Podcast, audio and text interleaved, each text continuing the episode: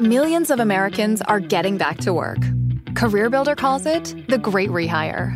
And we want to help you get the best jobs before everyone else. CareerBuilder gives you the competitive edge to get the job you want, at the salary you want, with the benefits you want. We even send job alerts, so your perfect job lands right in your inbox. Go to careerbuilder.com today or get left with whatever jobs are left. Find your next job fast at careerbuilder.com.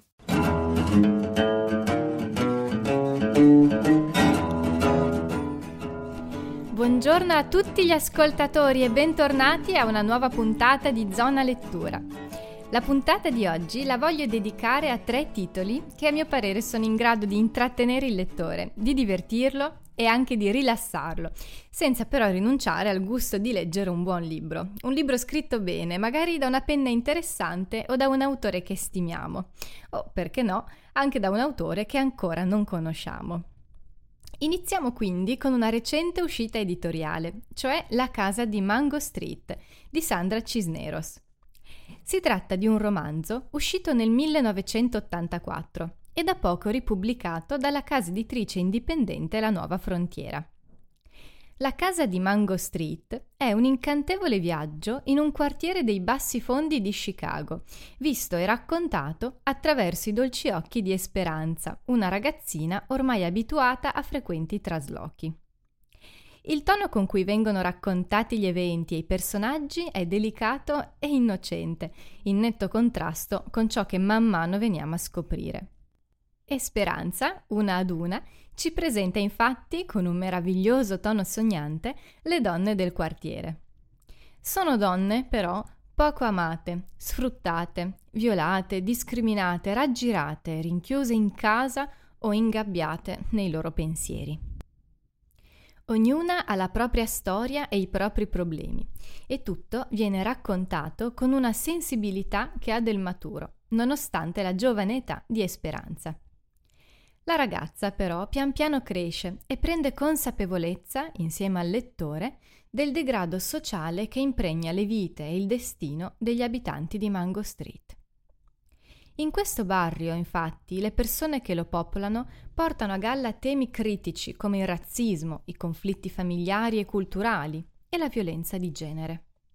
A Mango Street l'emarginazione e l'immigrazione sono temi all'ordine del giorno, che inducono a rimpianti e a speranze mal riposte in un futuro che sembra immobile.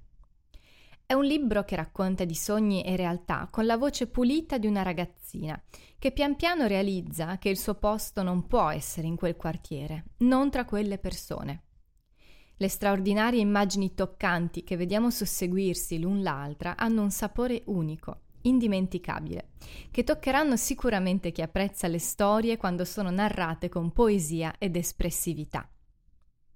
È un libro in cui non mancano anche risate, grazie alla spiritosa Esperanza, che, forse anche per via della sua età, sa volgere l'occhio sul ghetto in maniera fresca, onesta e senza pregiudizi.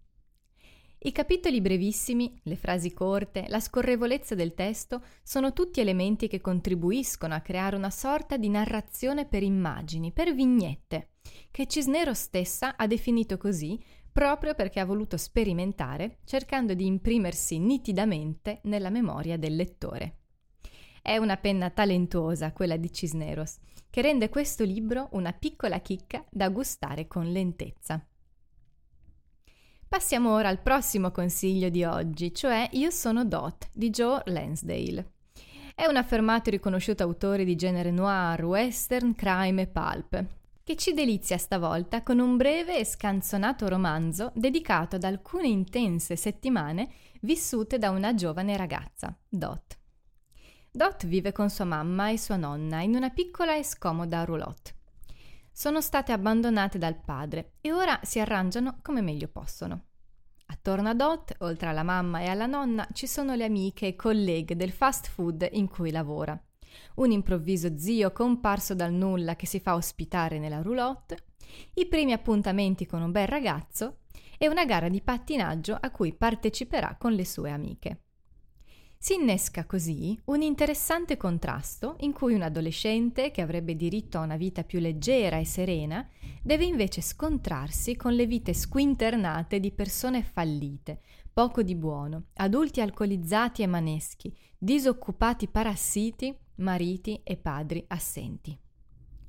In questo scenario Lansdale ne approfitta sicuramente per farci ridere, ma anche per vendicarsi dei personaggi negativi, sbeffeggiandoli tramite incidenti, sentenze di tribunale e anche tramite la lingua tagliente di Dot, un personaggio femminile molto forte che ho apprezzato per la sua indipendenza e per la sua scarsa voglia di sottostare alle ingiustizie.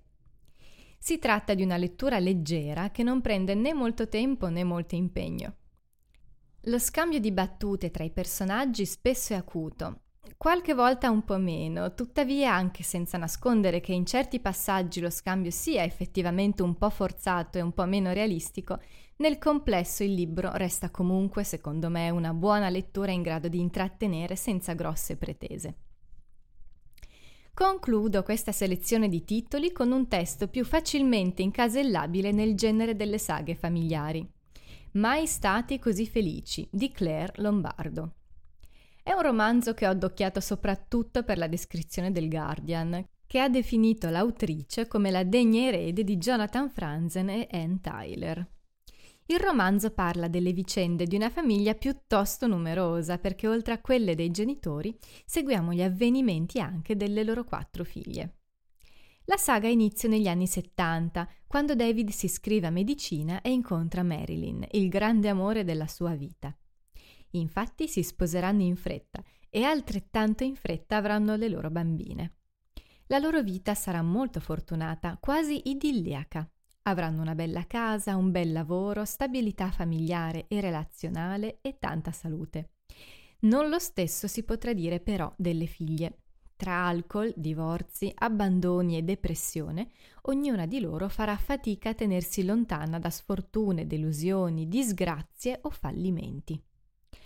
La storia spicca soprattutto per saper mostrare i tratti più comuni delle famiglie di oggi, a partire non tanto dalle avversità quanto piuttosto dalla felicità. Una felicità di fondo che fatica a riprodursi, a propagarsi tra i familiari, ma che in qualche modo riesce sempre a trovare la sua strada.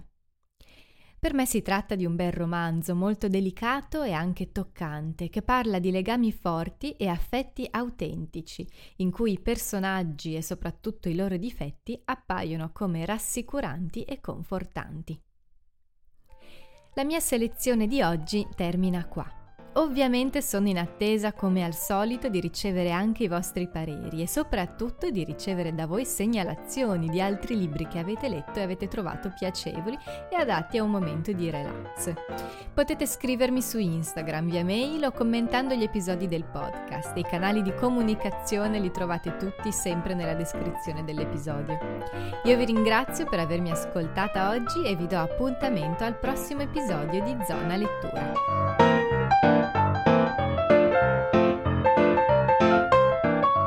Avete ascoltato Zona Lettura, un podcast ideato e prodotto da Ludovica Scaramuzzino.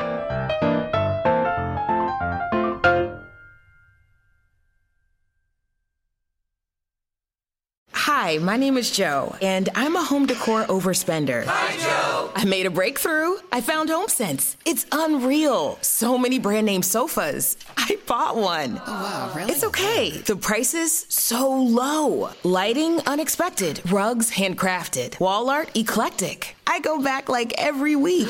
no, it's always different. New unique decor, same great savings every time you go. Field trip! HomeSense, standout pieces, outstanding prices.